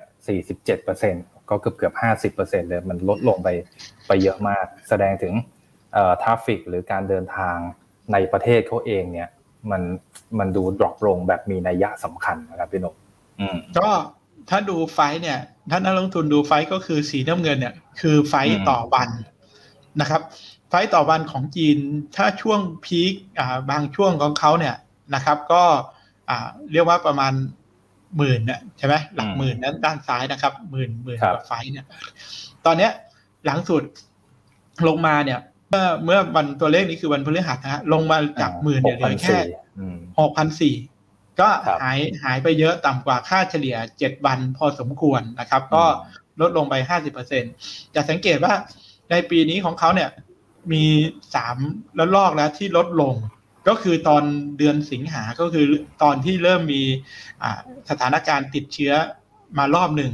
ก็ลดลงนะครับ แล้วก็เริ่มสูงขึ้น ตอนช่วงตุลาเพราะตุลาเนี่ยมันที่เป็นโกลเด้นวีคที่เป็นช่วงวันชาติเนี่ยก็เริ่มปรับตัวสูงขึ้นนะครับ แต่พอสูงขึ้นมาในช่วงสองสัปดาห์ สีน้ำเงินหักลงมาอีกทีก็คือ เรื่องของการล็อกดาวน์ในจีนเกี่ยวกับเรื่องของอาการที่จะ ไม่ให้จำนวนผู้ติดเชื้อเนี่ยปรับตัวสูงขึ้นนะครับ ก็เริ่มส่งผลกระทบชัดเจนต่อการเดินทางนะครับ ทางสายการบินของจีนเนี่ยเริ่มลดลง ซึ่งก็น่าจะเป็นผลสะท้อนที่จะทำให้เรื่องของดีมานน้ำมันเนี่ยอาจจะชะลอตัวได้ ถ้าจีนยังลดลงตรงนี้ มันจึงเป็นผลทำให้ตัวโอเปกมีการคาดการเรื่องน้ำมันล่าสุดเนี่ยมีการปรับ ไตรมาสสี่ลดลงนิดหนึ่งนะครับ แต่ด้านล่างเป็นการเดินทางเหมือนกัน ซึ่งกำลังจะเกิดขึ้นในสัปดาห์อ่าถัดไปอีกอีกสัปดาห์หนึ่งก็คือวันขอบคุณพระเจ้านะครับ Thanksgiving ของของทางอเมริกา อันนี้ครับก็ถือว่าเป็นอ่าวันสำคัญมาก ๆนะครับ ต้องเรียกว่าถ้าเรียกว่าเป็นเป็นงานด้านวันหยุดหรือด้านความลื่นเรือนเนี่ย ผมคิดว่าของอเมริกาเนี่ย น่าจะลองจากคริสต์มาสกับนิวเยียก็คือวันขอบคุณพระเจ้าเนี่ยนะครับ ซึ่งอืมสิ่งที่เกิดขึ้นมีการคาดการณ์ออกมาเกี่ยวกับการเดินทางนะครับ ว่าปี 2021 เนี่ยจะมีคนเดินทางทั้งหมดประมาณสัก 53 ล้านคนนะครับ เทียบกับปี 2020 มีการเดินทาง 47 ล้านคน ปี 19 ก็คือปีก่อนโควิด มีการเดินทางห้า56สิบล้านหก อืมอ่าอันนี้ทุกทุกทุกช่องทางทั้งอ่ารถยนต์ทั้งอ่าเครื่องบินสายการบินแอร์แล้วก็อื่น ๆนะครับ จะสังเกตว่าปีเนี้ยประมาณการ 53.4 ล้านคนเนี่ยอ่าต่ำกว่าเทียบกับปี 19 เนี่ย 5%เอง ถือว่าน้อยมากเกือบจะครับปกติแล้วนะของอเมริกาในในวันขอบคุณพระเจ้าเขาในรอบเนี้ยนะครับ Thanksgiving รอบเนี้ยลดลงแค่ แล้วก็ดีกว่าปีที่แล้ว 13% สังเกตการเดินทางการท่องเที่ยวของในอเมริกาเนี่ย เริ่มที่จะเป็นโมเมนตัมบวกขึ้นมาอย่างชัดเจน แล้วในสัปดาห์ที่ผ่านมาเองเนี่ยเขาก็เริ่มเปิดประเทศที่เริ่มอ่านักท่องเที่ยวที่มีวัคซีนครบเนี่ยก็สามารถอ่าเดินทางได้แล้วนะครับ อันนี้คือคือของอเมริกาก็คือดี แต่จะสังเกตทีนี้ตัวที่เกี่ยวกับน้ำมันก็คือไม่ว่าจะเป็นอ่าการเดินทางโดยรถยนต์แล้วก็ ด้วยอ่าไฟล์บินก็คือด้วยแอร์เนี่ยจะสังเกตว่าอ่าปีนี้คาดการณ์ว่าจะมีคนเดินทางประมาณ 4.2 ล้านคนนะครับในในเทศกาลอ่า Thanksgiving เนี่ยของเขาเนี่ยก็ลดลงจากปี 19 เนี่ย แค่ 9%คุณโนตนะครับอืมลดลงแค่ 9%แต่เติบโตจากปีที่แล้วเนี่ยสูงถึง 80%แสดงว่าการเดินทางทางสายการบินเนี่ย ปีที่แล้วเนี่ย มันหายไปเลย ปีนี้กลับขึ้นมาแล้วนะครับใช่ครับอืมซึ่งผลที่เริ่มเห็นออกมาเนี่ย อันนี้คือคือสิ่งที่ยังไม่เกิดนะครับ แต่อืมสิ่งที่เกิดแล้วเนี่ย นี่คืออ่าผลการดำเนินงานอ่าไตรมาสสามที่ประกาศออกมาล่าสุด ของครับสายการบินของฝั่งอเมริกากับอืมฝั่งเอเชียเอเชียอืมอ่าครับ คุณโอ๊ตอธิบายแต่ละอ่า สายการบินสั้นๆ ให้นักลงทุนฟังนิดนึงว่ามันโมเมนตัมอ่าเพื่อที่เห็นว่ามันจะจะฉายภาพอะไรให้นักลงทุนได้เห็นครับโอเค อันนี้สังเกตง่าย ๆเลยนะครับ ก็ 3 อันดับแรกเนี่ยเป็นเอ่อสายการบินทางฝั่งอเมริกา หรือทางฝั่ง US เนี่ยนะครับเอ่อดูผลประกอบการ net profit เนี่ยอันนี้เป็นบวกกันหมดแล้ว อาจจะยังไม่ได้เอ่อ cover หรือถึงในปี 2019 หรือก่อนโควิด แต่ก็ กลายมาเป็นบวกทั้ง 3 สายการบินแล้วทั้ง Delta Airline United Airline แล้วก็ American Airline เนี่ย อันนี้กลับมาเป็นบวกหมดแล้วสำหรับตัว net สี profit สีน้ำเงินคือปีอืมหนึ่งเก้าใช่ครับกำไรของปีสีน้ำเงินเข้มเนี่ยคืออมกำไรปีหนึ่งเก้าอ่าอืมสีเขียวก็คือกำไรปีสองพันยี่สิบเอ็ดยี่สิบเอ็ดในไตรมาสสามนะครับ ก็คือเดือนอ่า July ถึง September เนี่ย September ในไตรมาสใช่ครัสาบมอ่าเฉพาะอ่าไตรมาสสามเนี่ยจะสังเกตว่าของอเมริกาผลกำไรเริ่ม ออกมาอ่าเป็นบวกละอืมเป็นบวกนะครับ ในฝั่งเอเชียเราสามประเทศหลักยังติดลบเลยอครัยู่บอืมนะฮะนะครับอ่าทั้งจีนทั้งญี่ปุ่น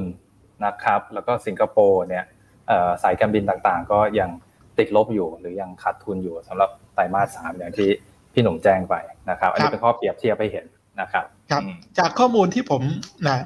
ทราบมาเนี่ยว่าอย่างของของจีนทั้งสามสายการบินนะครับ ไม่ว่าจะเป็นไชน่าไอ Southern Airlines อืมหรือว่าตัว Air China เนี่ยนะครับอืมพวกเนี้ย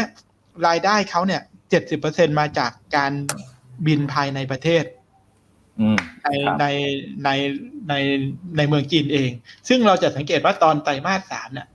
July เนี่ยเขา drop ลงมาอย่างชัดเจน คืออมเกิดไอไอมีการล็อกดาวน์ แบบเดียนในอืมเดือนสิงหานะครับครับ สังเกตมันก็เลยทำให้ผลประกอบการออกมา แต่ทีนี้พอมา Q4 เหมือนจะดีขึ้น เหมือนจะดีขึ้น แต่ขึ้นได้นิดเดียวในเดือนตุลาพอเดือนอ่าตุลาต่อเนื่องมาถึงพฤศจิกา ก็ลดลง ก็จะสังเกตว่าสายการบินของจีนเนี่ย ที่เขาพึ่งพาในในประเทศเยอะๆ ก็ขาดทุนเพราะมันยังการเดินทางยังน้อย อืมแล้วก็โดยเฉพาะสิงคโปร์เลยคุณโนต สิงคโปร์เนี่ยไม่มีดินบินภายในเลย เพราะว่าเขาคือเป็นการใช่ปะบินต่างประเทศอย่างเดียวเขาเป็น hub ใช่ในครับการบินมาไทยไปไต้หวันไปญี่ปุ่นไปดูไบอ่าไปทั้งหมด จะสังเกตว่า Singapore Airline เนี่ยก็ขาดทุน แล้วตัวเลขเนี่ยขาดทุนเป็นไตรมาสที่เจ็ดติดต่อกันแล้วนะอืมครับต่อเนื่องเนี่ยไตรมาสที่เจ็ดแล้วสิงคโปร์เพราะว่า มันการเดินทางระหว่างประเทศยังไม่เกิดขึ้นได้ แล้วสถานการณ์ที่พูดให้ฟังเนี่ยก็คือความหมายคือว่าต่อไปเนี่ย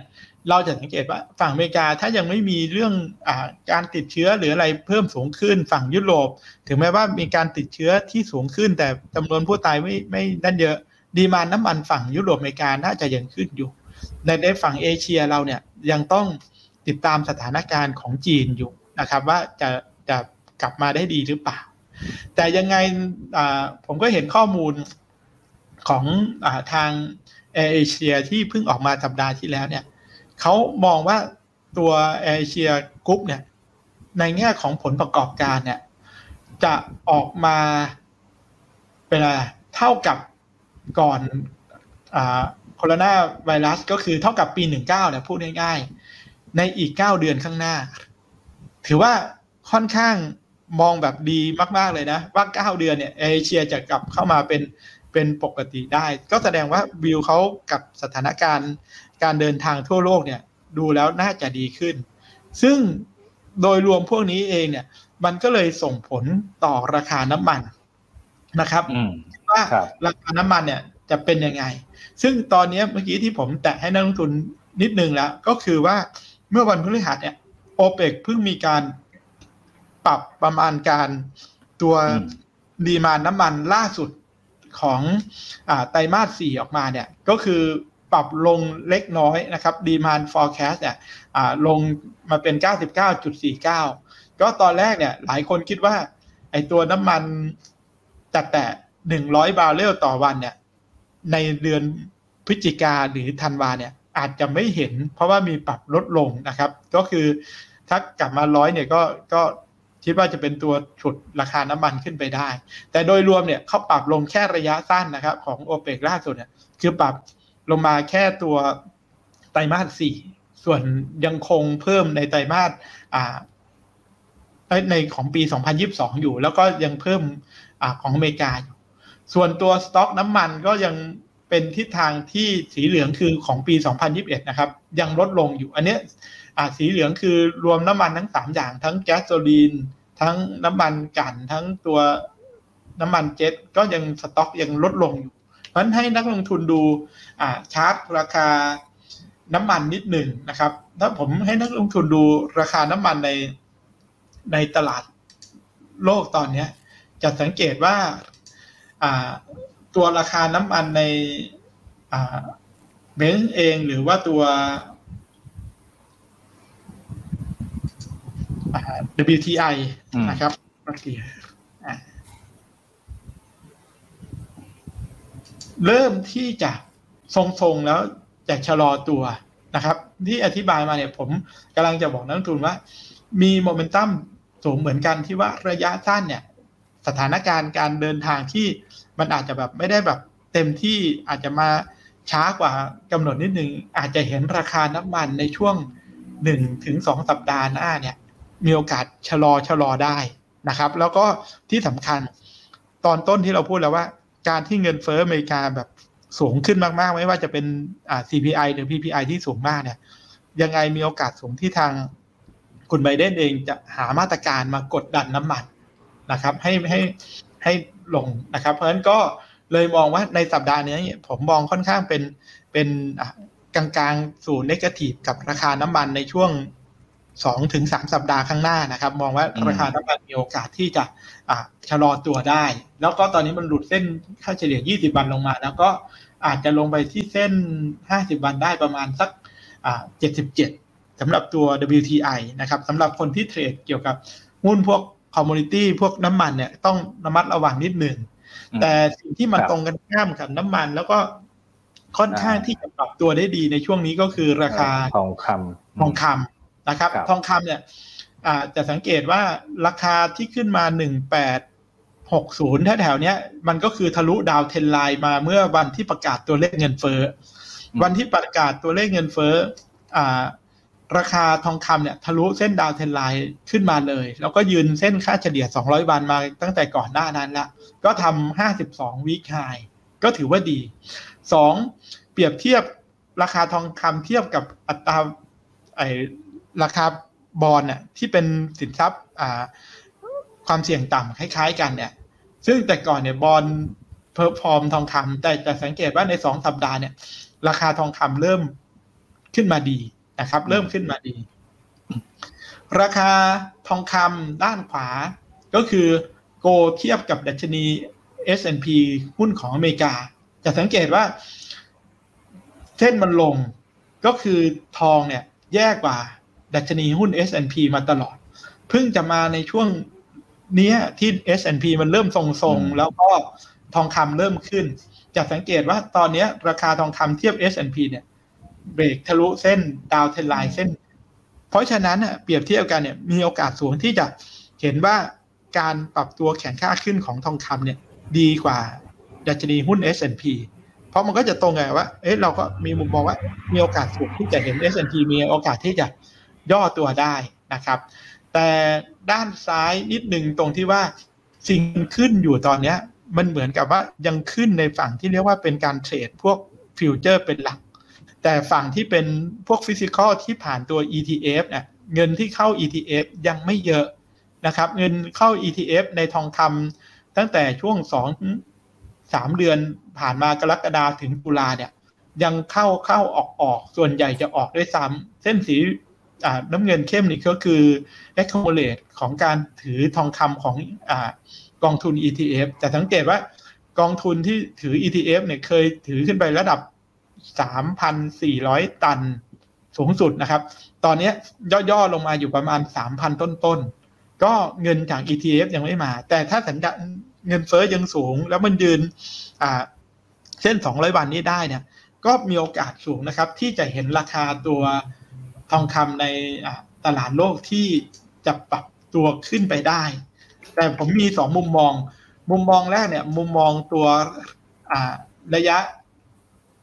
สั้นก่อนนะครับ ถ้าระยะสั้นเนี่ย ผมมองว่ามีโอกาสที่จะปรับตัวย่ออันนี้ร้อยี่สิบนาทีเนี่ยเริ่มเริ่มย่อหนึ่งศูนย์ห้าสองเนี่ยเริ่มเริ่มที่จะย่อลงมานะครับอ่าคือแถวแถวเส้นค่าเฉลี่ยแปดวันสัก หนึ่งหกสองศูนย์หนึ่งหกสองสี่แถวแถวๆนั้นอะ ถ้าคนซื้อรอ แต่ถ้าเป็นสัญญาณระยะกลางไปยาวเนี่ย ค่อนข้างเป็นบูลลิชกับราคาทองคำในช่วงนี้นะครับ ยังมีโอกาสไปแล้วก็อ่าเป้าหมายถัดไปน่าจะอยู่แถวแถวๆใกล้ๆพันเก้าพันแปดร้อยแปดสิบถึงพันเก้าคืออมคือสำหรับคนที่เทรดตัวทองคำครับผมครับ อืม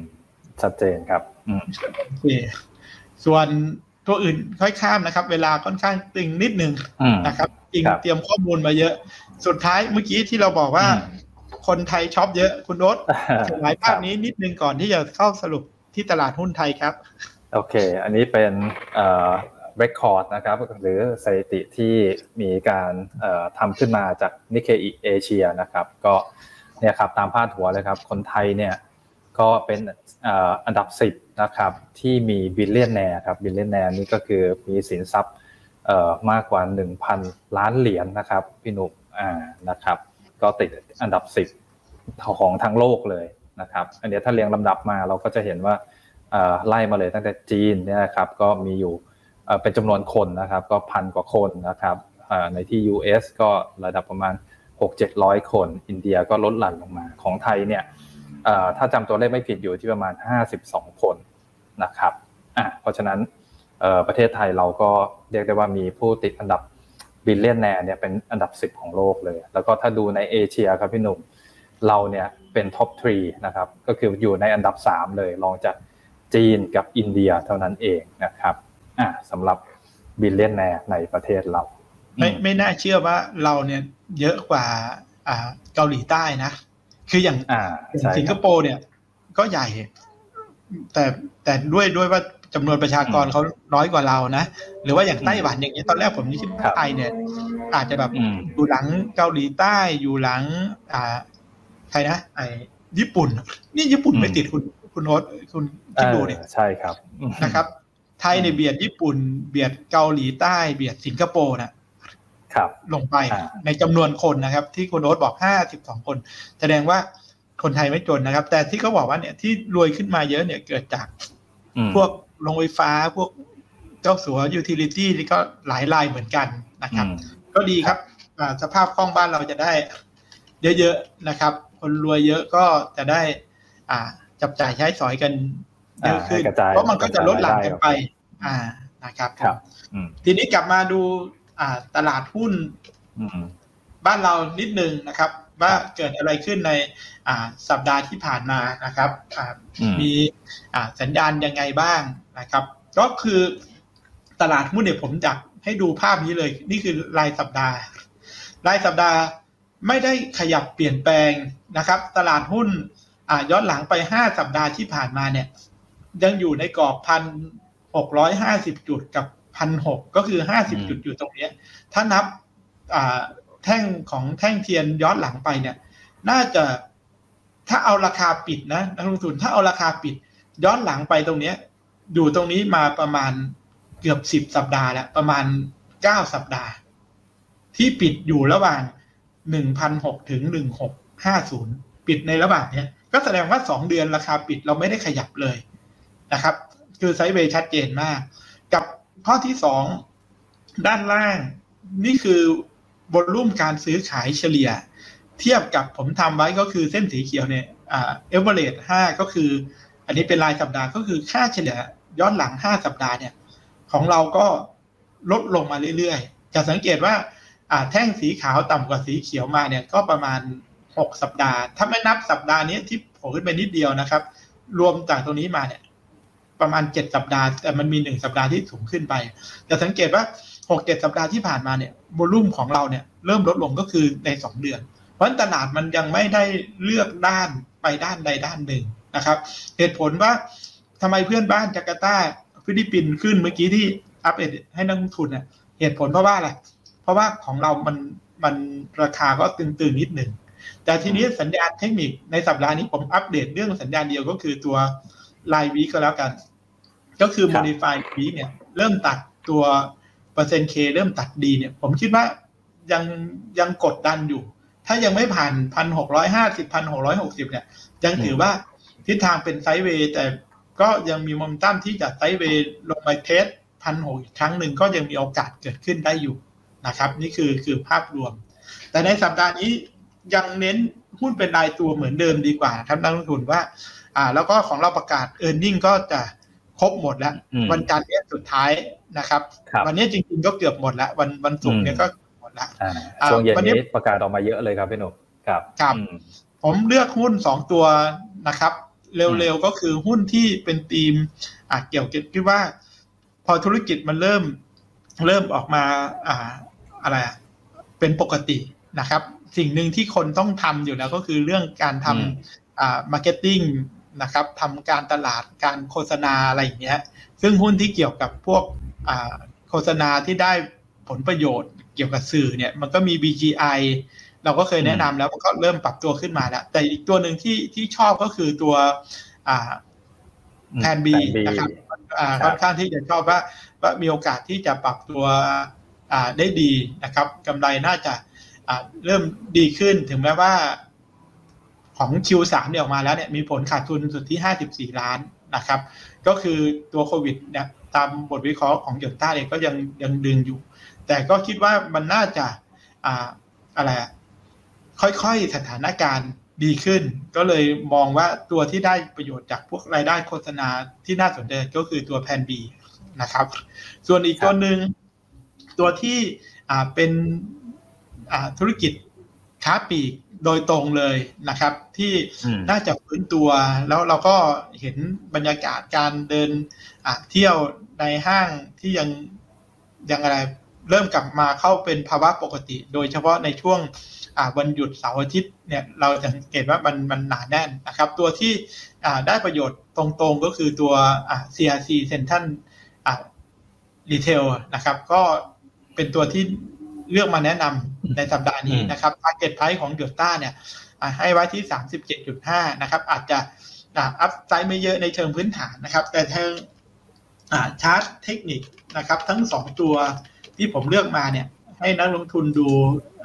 ในชาร์ตนิดนึงนะครับ อืม ครับโอเคอ่าในมุมของเทคนิคอลมาดูกันมองเทคนิคอลนะครับแพนบีก็ที่บอกราคาก็ ขยับขึ้นมาจากแถวแถวหกบาทต้นๆ มาปิดหกบาทเก้าสิบห้าได้นะครับ ในตัวสัญญาณโดยรวมเนี่ยทุกตัวเป็นโพซิทีฟหมด คือสิ่งที่ผมผมเลือกก็คือหนึ่ง RSI ก็เหนือหกสิบมาในระดับหนึ่งแล้ว แล้วที่ชอบก็คือตัว ADX เพิ่งขึ้นมา 22 ยังต้นๆอยู่นะครับ ยังถือว่าต้นทางอยู่ ก็คิดว่าจุดรับสำคัญก็แถวแถวเส้นค่าเฉลี่ย 8 วันประมาณ 6 บาท 60 นะครับ แนวโน้มระยะกลางจะไปได้ถึงไหนนะครับ ตัว weekly เนี่ยสังเกตว่ามันเริ่มยืนเหนือทุกเส้นได้ ผมมองว่าแนวไฮเดิมๆแถวๆนี้ประมาณสัก7บาท70แถวๆนี้มีโอกาสที่จะปรับขึ้นไปได้นะครับ ก็สัญญาณก็ถือว่า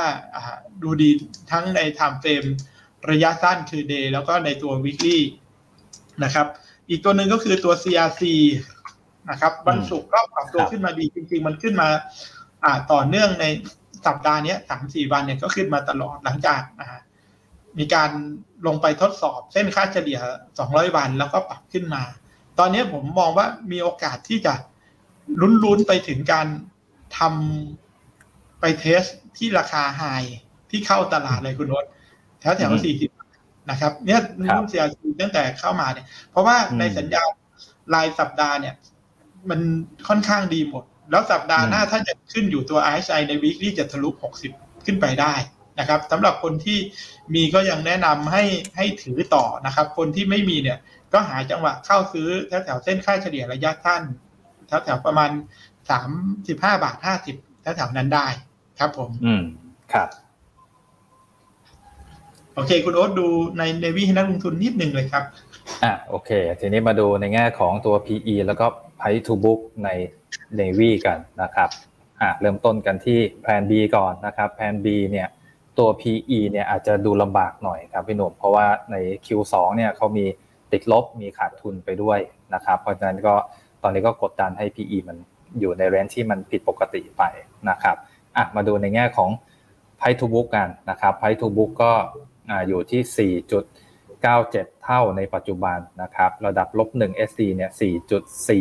4.41นะครับแล้วก็ในเอลเรส10 ปีที่ผ่านมาเนี่ยก็อยู่ที่ 5.85 เท่า เพราะฉะนั้นในระดับนี้ถือว่าค่อนข้างน่าสนใจเลยก็อยู่ในเรนจ์ที่ค่อนข้างต่ำนะครับประมาณลบ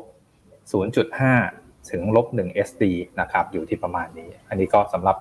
ตัวแรกตัวแผน B นะครับ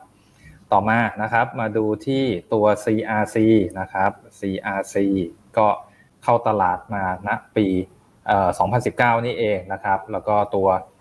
เรียกได้ว่าเข้าตลาดมาก็เคาะซ้ำกำซัดนิดหนึ่งครับเป็นผมก็มีประเด็นที่ทำให้ e a r n i n g เขาติดลบไป PE ก็จะดูไม่ได้นะครับ ทีนี้มาดูในเชิงของ Price to Book นะครับ Price to Book ตอนนี้เทรดอยู่ที่ 4.01 เท่านะครับบวก 1 SD 3.88 นะครับบวก 2 SD 4.29 ตอนนี้ก็เทรดระดับบน อยู่เหนือบวก1 SD มาเล็กน้อยนะครับอะอันนี้ก็ลองไปพิจารณากันดูนะครับ โอเค ครับก็ครบถ้วนข้อมูลนะครับท้ายๆอาจจะเร่งนิดนึงก็เลยเวลามานิดหน่อยนะครับ ต้องขอบคุณทุกท่านที่ติดชมรับชมรายการเรามาต่อเนื่องนะครับ ก็หวังว่าเนื้อหาจะเป็นประโยชน์ เพื่อไปประกอบการตัดสินใจนะครับ ด้วยความจำเป็นว่าอยากเอาข้อมูลดีๆนำเสนอให้นักลงทุนนะครับ ก็เลยค่อนข้างใช้เวลาในสัปดาห์นี้พอสมควรนะครับ ก็หวังว่าจะเป็นประโยชน์เอาไปใช้ในสัปดาห์หน้าหรือถัดไปได้ครับวันนี้ผมกับคุณโอ๊ตต้องขอบคุณทุกท่านที่ติดตามรับชมรายการเรามาตลอดนะครับ ก็ขอให้ทุกท่านมีความสุขสุขภาพแข็งแรงครับ กลับมาพบกันใหม่ในสัปดาห์หน้าครับ สวัสดีครับ สวัสดีครับ